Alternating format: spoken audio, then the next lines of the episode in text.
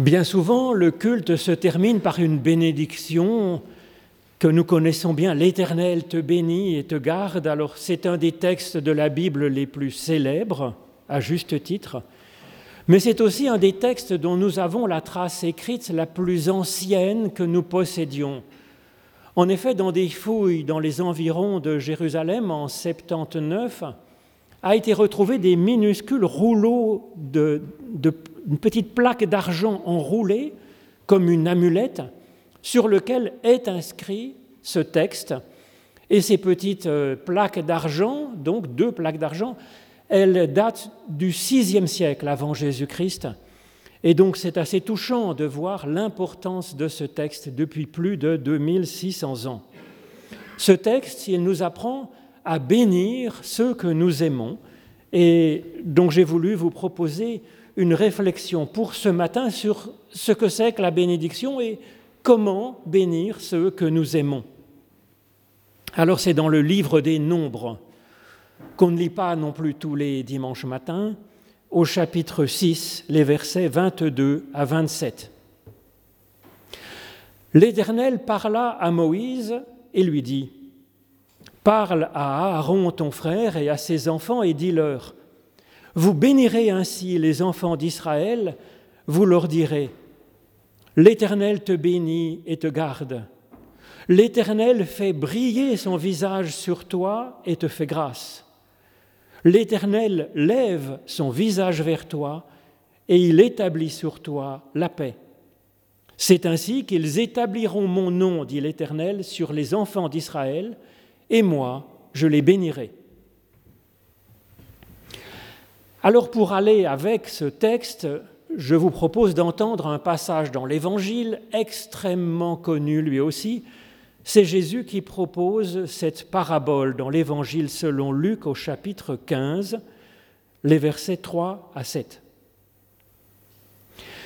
Jésus leur dit cette parabole. Quel homme d'entre vous, s'il a cent brebis et qu'il en perde une, ne laisse les 99 autres dans le désert pour aller après celle qui est perdue jusqu'à ce qu'il la trouve Et lorsqu'il l'a trouvée, il la met avec joie sur ses épaules, et de retour à la maison, il appelle chez lui ses amis et ses voisins et leur dit, Réjouissez-vous avec moi, car j'ai trouvé ma brebis qui était perdue. De même, je vous le dis, il y aura de la joie dans le ciel pour un seul pécheur qui change, plus que pour 99 justes qui n'ont pas besoin de changer. Ô Éternel, par l'étude de nos écritures anciennes, ouvre-nous maintenant à ton souffle de vie, au nom de Jésus-Christ, notre Seigneur et notre frère. Amen. Le terme même de bénédiction en français me semble assez trompeur. Son étymologie latine est claire. Bénédiction, ça veut dire dire du bien de quelqu'un. Alors c'est déjà, c'est déjà formidable, c'est vrai, mais c'est bien faible pour exprimer ce que c'est que la bénédiction dans la Bible, cette notion biblique si importante. Alors effectivement, bien des personnes pensent qu'une bénédiction de Dieu, c'est un cadeau que Dieu nous fait, une chance dans notre vie. Alors c'est déjà bien mieux, c'est quand même plus concret de penser Dieu, pas seulement en disant du bien de nous, ce qui serait déjà sympa, mais apportant quelque chose de concret, euh, une espérance plus, plus réelle dans notre existence avec l'aide de Dieu. Mais cela reste, à mon avis, trop extérieur à notre être.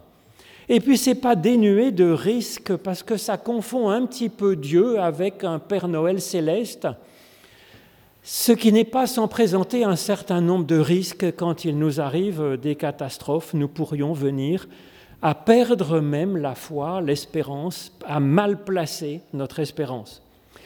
Il serait plus précis de dire que la bénédiction de Dieu consiste à nous faire du bien, c'est-à-dire à développer notre être, à poursuivre notre genèse, à libérer, épanouir le meilleur qui est à l'intérieur de nous-mêmes, et puis à susciter des connexions entre nous pour arriver à faire corps, à faire équipe, et puis parfois à soigner quelque chose qui en nous resterait comme caché, enfoui, embryonnaire, ou peut-être malheureusement qui a été comme froissé par un accident de la vie ou par la méchanceté des humains. Alors ce Dieu comme nous faisant du bien, ben, c'est ce que suggère Jésus dans cette célèbre parabole de la brebis perdue. C'est vrai que Jésus dit du bien de nous, puisqu'il nous compare dans cette histoire à, un troupeau de moutons, ce qui pourrait être un peu péjoratif, mais là qui exprime la bienveillance de Dieu, du berger pour ses moutons. Et donc Dieu nous reconnaît comme déjà à 99% juste c'est quand même un regard extraordinairement positif sur notre existence, avec juste 1% de notre être qui gagnerait à être soigné, recherché, porté, sauvé, ramené euh, à la vie dans notre être.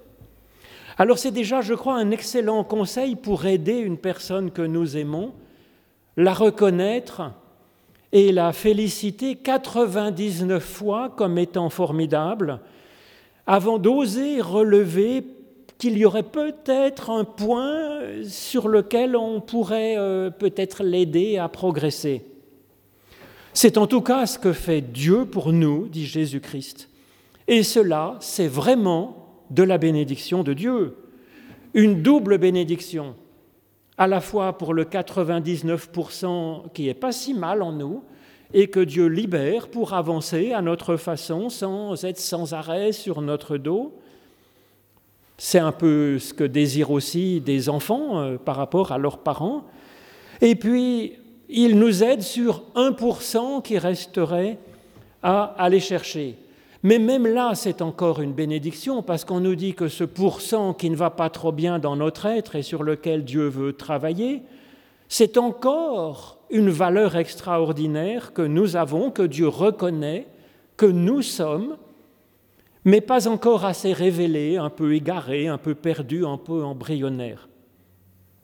Donc la Bible nous propose cette bénédiction de Dieu comme un, un envoi d'un berger pour travailler ainsi sur notre qualité d'être et de vie. Mais l'étymologie du mot bénédiction en hébreu suggère plus encore que cela. Les bénédictions en hébreu, bénir, c'est barak. Et puis le mot genou en hébreu, c'est berek, et c'est la même racine, le même mot. Le, genou, c'est l'articulation de la jambe, ça permet de marcher avec souplesse.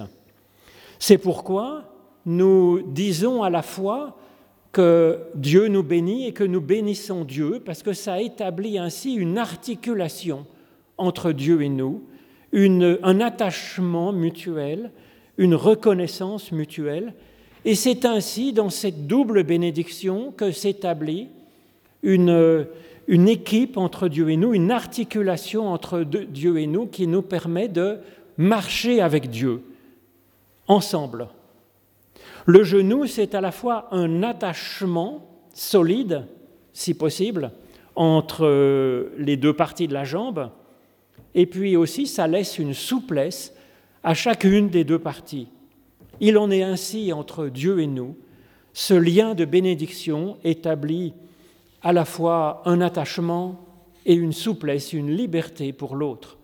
Alors c'est cela, c'est la notion même de bénédiction dans la Bible hébraïque, et je crois que c'est assez inspirant sur notre façon de nous articuler les uns les autres, en famille, dans le couple, dans le travail, dans la cité. Et c'est, je pense, assez inspirant. Alors ce texte du livre des nombres, nous l'avons entendu, nous rend responsables avec Aaron et sa descendance de bénir nos semblables. Alors est-ce que nous serions Aaron? Ben oui, bien entendu, et nous sommes Moïse aussi, en réalité. Moïse, c'est ce qui entend la voix de Dieu en nous, et c'est donc le travail de la foi en nous, cette écoute de Dieu. Et puis le fait de nous sentir concernés par notre prochain, juste sous nos regards qui est là. Et pour notre planète aussi, bien entendu. Et puis ensuite, Aaron, c'est ce qui est en nous est chargé d'agir concrètement, de ne pas simplement avoir une bonne intention, une bonne pensée, une petite prière bien soulageante pour nous, ou même une parole gentille. C'est tout ça, c'est déjà formidable, mais Aaron, c'est celui qui est chargé d'exprimer concrètement, réellement, cette bénédiction. Cette mission, elle nous est confiée, donc, en particulier à nous qui nous intéressons à Dieu, qui avons un intérêt pour Dieu. Alors c'est vrai que les chrétiens sont souvent en pointe pour ce qui concerne les actions de solidarité dans le monde. Mais il y a heureusement des personnes qui ne sont pas croyantes et qui se sentent concernées par la souffrance les besoins de leurs prochains et de notre planète, parce qu'en fait c'est assez naturel, cette solidarité existe même dans un essaim d'abeilles ou dans un, avec une population de fourmis ou euh, une meute de loups. Donc, c'est assez naturel et il y a heureusement plein de personnes non croyantes qui ont ainsi une véritable fibre de solidarité. Alors la foi nous aide quand même, je pense, à ouvrir les yeux, le cœur, les mains pour aider notre prochain. Mais nous sommes donc dans ce chantier avec les incroyants et des personnes de toute religion. Par contre, il y a une chose que seule la personne croyante peut apporter, c'est la bénédiction de Dieu, bien sûr. C'est donc une responsabilité particulière du croyant d'arriver à faire sentir à la personne humaine qu'elle est digne de ce meilleur, d'être personnellement en ligne directe, en articulation avec Dieu, avec son Dieu. C'est une mission, à mon avis, d'autant plus importante dans une période un peu compliquée, un peu troublée ou en mutation. Il me semble donc que dans notre planète, il y a une urgence spirituelle à porter la bénédiction, à réconcilier la personne que nous avons à côté de nous avec son Dieu. Et donc là, ce texte du livre des Nombres nous aide à entrer dans cette démarche. Vous bénirez ainsi, dit l'Éternel à travers Moïse à Aaron. Vous bénirez ainsi, alors ce n'est pas une formule magique qu'il faut réciter, ce n'est pas non plus une amulette qu'il faudrait porter sur soi-même ou mettre dans la poche de son enfant pour qu'il soit accompagné par la bénédiction de Dieu, que ça lui porte chance sur le chemin de l'école. Vous bénirez ainsi les enfants d'Israël, vous leur direz que l'Éternel te bénisse et te garde. Alors en fait, ce n'est pas au justif comme on l'a souvent dans, dans nos traductions, c'est tout simplement à l'inaccompli, c'est-à-dire l'Éternel te bénit et te garde c'est une affirmation au présent, au présent futur, à l'inaccompli. C'est déjà maintenant et c'est pour la suite. Donc l'Éternel te bénit et te garde. Il n'y a là aucun chantage. Il n'y a pas marqué L'Éternel bénira celui qui croit bien en lui, qui croit tout bien ce qu'il doit croire, qui est bien religieux, qui est assez sage. Non, il y a marqué l'Éternel bénit, sans condition que ce soit. La personne en fera ensuite ce qu'elle en veut, ce qu'elle peut ou non. C'est une bénédiction donnée comme ça, comme un chèque en blanc. Bénédiction à l'ensemble de l'humanité. À la suite de Jésus, quand on lit les enfants d'Israël, le peuple d'Israël, on pense à travers Israël à l'humanité entière bénédiction à l'ensemble de l'humanité et nous sommes chargés de l'apporter à notre façon, avec un geste, avec des mots, avec un sourire, avec je ne sais quoi, comment ça nous, sera inspiré? L'ensemble de l'humanité, eh ben, ça fait quand même du monde. Mais le texte insiste vraiment, donc à trois reprises, ou même à six reprises, puisque chaque bénédiction est double, pour dire que la bénédiction doit être donnée au singulier, pour l'individu personnel, pour créer cette articulation personnelle directe entre la personne et son Dieu, pas à travers l'Église, pas à travers euh, qui que ce soit d'autre, mais en ligne directe avec son Dieu. Et effectivement, c'est comme ça que Jésus euh, fonctionne, si je puis dire. On le voit s'adresser à des foules, mais ensuite, quand il interagit, c'est avec une personne particulière qu'il va guérir, qu'il va appeler, qu'il va encourager, qu'il va pardonner, qu'il va libérer, qu'il va ressusciter. Et donc, vous bénirez ainsi les enfants d'Israël, vous le bénirez au singulier, et puis en conclusion, Dieu dit, et je les bénirai. Alors c'est quand même assez curieux, il a besoin de nous finalement pour que cette bénédiction puisse passer. Effectivement, la question, c'est pas tant que Dieu puisse être réconcilié avec nous, la question, c'est de réconcilier la personne avec son Dieu, qu'il y ait donc ce, ce retour, cet attachement en retour qui crée l'articulation. Et donc Dieu envoie un berger, et c'est une brebis qu'il va chercher et qu'il va retrouver. La parabole de Jésus n'a aucun doute sur le fait que le berger finit par retrouver même la plus perdue des brebis perdues. Et donc Dieu bénit le berger dans cette mission. Il bénit déjà la brebis qu'il ne le sait peut-être même pas encore. Et il y a donc là une double articulation et puis une troisième articulation entre le berger et la brebis qu'il cherche et qu'il retrouve. Et donc, et je les bénirai, que Dieu dit à la fin en conclusion de cette triple bénédiction, qui est ce les de je les bénirai? Eh bien, c'est à la fois le berger et la brebis.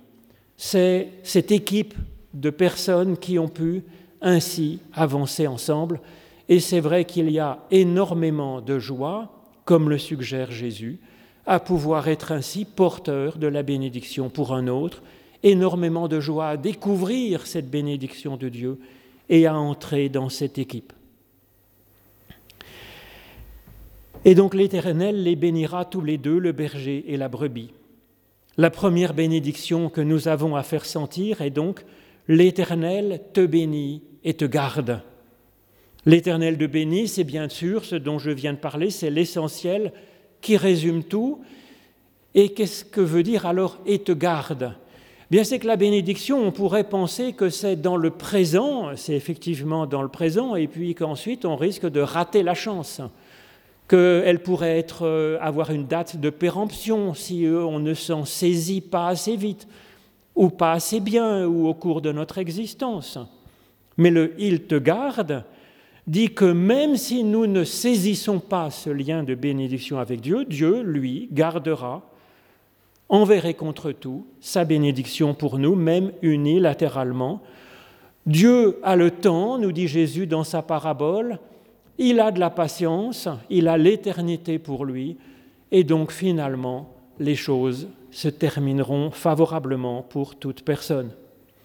L'Éternel fait briller son visage sur toi et te fait grâce. Voilà donc la deuxième bénédiction, le deuxième projet que nous pouvons avoir pour chaque personne. Le don de la lumière donne à chacun la possibilité de voir par ses propres yeux et donc de créer son propre chemin à son idée, et puis un peu en connaissance de cause, puisqu'il verra clair par ses propres yeux. Le projet est donc d'abord que chaque personne se sente autorisé à avoir son propre point de vue par la bénédiction de Dieu. Et maintenant, le projet est de donner les moyens à cette personne de voir un petit peu clair dans ce qui concerne la situation présente et là où ça pourrait nous mener. C'est ce que dit le, fait de faire briller son visage vers nous afin que nous puissions avoir une intelligence de notre situation. Ensuite, que chacun soit suffisamment éclairé et équipé pour discerner par lui-même Cela présente évidemment le risque que nous nous trompions un petit peu, parce que nous ne sommes pas encore tout à fait Dieu quand même. Eh bien ça, c'est déjà prévu dans cette bénédiction, ce don de la lumière, puisqu'il y a marqué que l'Éternel te fasse grâce, ou plutôt, d'avance, l'Éternel te fait grâce. Ça va avec le don de la lumière, le don de voir par nos propres yeux. On nous donne le pardon avant même l'action. Ça fait, je trouve, une promesse, une assurance qui donne courage pour ouvrir les yeux et se lancer dans ce qui nous sera inspiré. Alors en même temps, c'est pas non plus euh, nous laisser nous dépatouiller entièrement tout seul, parce que cette bénédiction, c'est bien une articulation entre Dieu et nous, où Dieu reste fidèlement avec nous ben, pour nous aider à, à, réparer un peu les pots cassés ou à nous remettre sur le chemin si nous nous perdions. Et c'est ainsi que nous pouvons marcher, marcher avec notre Dieu, une marche d'un pas souple et, tranquille que peut avoir le montagnard sur le chemin de montagne, sauf ceux qui maintenant eh bien, font du, de, de la course de montagne, ce qu'on a le droit de faire aussi, mais en général, je pense que c'est plus un pas tranquille par cette paix que Dieu donne. Alors la dernière bénédiction qui nous est donnée, c'est l'Éternel lève son visage vers toi et il établit sur toi sa paix. Alors voilà la troisième bénédiction que nous sommes chargés d'envoyer. Elle est incroyable au point que très souvent les traductions euh, ont été changées par les théologiens en disant que l'Éternel tourne son visage vers toi, vers vous, euh, et donne la paix. Alors, voilà, il y a le justif qui revient comme un vœu, comme si euh, du haut de la chair, je pouvais convaincre Dieu euh, d'avoir, de, de, vous être favorable. Donc c'est celui qui donne la bénédiction qui reprend le pouvoir, si vous voulez. Non, c'est donc un présent, l'Éternel. L'Éternel fait quoi alors? C'est pas non plus tourne son visage vers vous, parce que les théologiens ont, changé en disant mais non, c'est pas possible, lève son visage, ça voudrait dire que Dieu est en dessous de nous. C'est pas possible. Eh bien si, c'est bien ce qui est marqué. Littéralement en hébreu, l'Éternel lève son visage vers toi. Et donc c'est un Dieu qui est en dessous de nous. Alors je ne comprends pas que les traducteurs osent dire oui, non mais enfin là la Bible s'est trompée, je vais corriger avec tourne son visage ou même baisse les yeux vers toi comme un souverain Dieu, comme Zeus du haut de l'Olympe. Non, il y a bien marqué l'Éternel lève son visage vers toi. Et si Dieu lève son visage vers nous, ben c'est qu'il est plus bas que nous pour nous porter, comme le dit Jésus dans sa parabole avec la brebis. Et c'est souvent aussi le cas. C'est le cas, par exemple, quand Dieu dit à Jacob, je serai avec toi, tu peux y aller franchement comme tu le sens, là où tu as envie d'aller. C'est un Dieu qui se met au service en dessous finalement de la personne qu'il libère. Et c'est ce que fait aussi Jésus dans, le dernier repas qu'il partage avec ses disciples, quand il se met à laver les pieds de ses disciples. Il dit, moi, le Seigneur et le Maître, eh ben, il est à nos pieds, en train de laver nos pieds, de préparer notre cheminement dans l'existence en nous lavant les pieds. Et donc c'est un programme pour nous, évidemment, pour notre Église aussi, qui est appelée à se mettre tout simplement au service de chaque personne singulière pour euh, l'aider à ouvrir les yeux, l'aider à avoir son propre regard, à prendre du courage de tracer son propre chemin, à entrer dans une relation particulière, libre, sincère, personnelle avec Dieu, telle que ça lui vient. Une église qui n'est pas une église surplombante qui dit venez ici, je vais vous dire la vérité sur votre propre existence, non une Église qui aide chacun à avoir la clé, les outils d'interprétation, la capacité à faire sa propre opinion sur Dieu, sur son existence, sur ce qui va être le plus juste de faire, de vivre dans sa vie aujourd'hui et demain, dans les difficultés particulières de chaque circonstance. C'est ainsi qu'ils mettront mon nom sur les enfants d'Israël et je les bénirai, je les bénis. Donc conclut enfin Dieu dans ce texte. Dieu met son nom sur chacune et chacun, c'est-à-dire la, dignité sacrée de chaque personne humaine, de chaque vie, dignité sacrée que rien, ni le péché, ni la maladie, ni le doute, ni quoi que ce soit pourrait réduire, puisqu'elle est fondée sur le choix de Dieu de regarder cette personne-là, individuelle, comme son enfant bien-aimé. Dieu nous bénit ainsi et il fait de nous une bénédiction pour quelques personnes qu'il nous confie en particulier. Que Dieu nous soit ainsi en aide. Amen.